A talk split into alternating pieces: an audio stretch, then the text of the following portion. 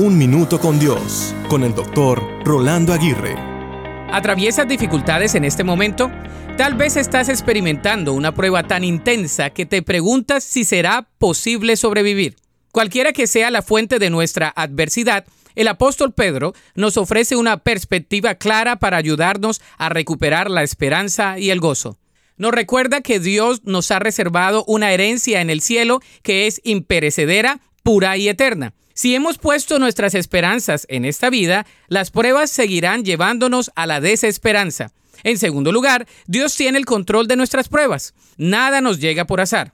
Nuestro Padre amoroso se asegura de que nuestras tribulaciones logren su propósito especial para cada uno de sus hijos. Él es soberano sobre toda adversidad, incluida su duración, que es por un poco de tiempo en comparación con la eternidad. Por lo tanto, Dios usa las pruebas para fortalecer nuestra fe. Pasar por el sufrimiento y permanecer fiel a Cristo es un testimonio para los demás de nuestra salvación. Finalmente, cada prueba hace más fuerte nuestra fe.